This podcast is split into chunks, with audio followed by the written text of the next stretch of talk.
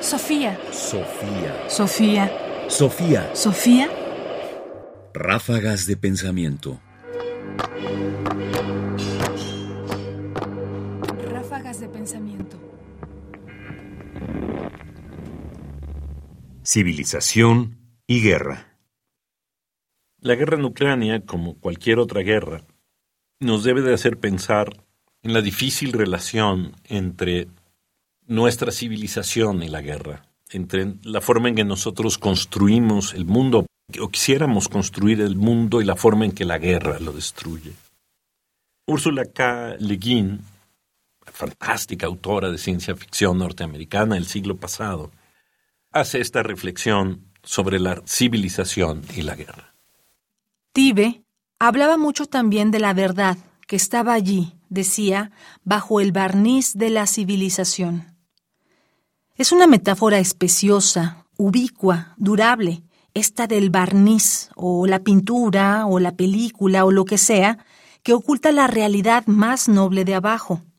La imagen oculta a la vez una serie de falacias.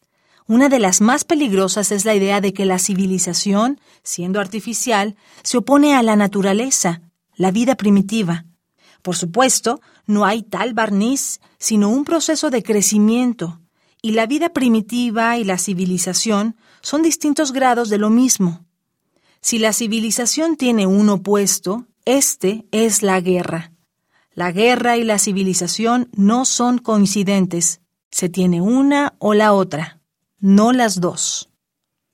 Úrsula K. Le Guin, la mano izquierda de la oscuridad.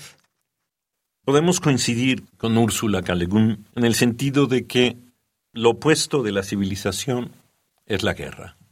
Y no necesariamente una vida más primitiva, porque finalmente, y esta idea también es rica, la civilización es parte de un desarrollo natural, por llamarlo así, es decir, forma parte de un proceso de crecimiento y de transformación de un organismo vivo y de su entorno, y en realidad lo que se opone a esta forma de adaptación es la guerra.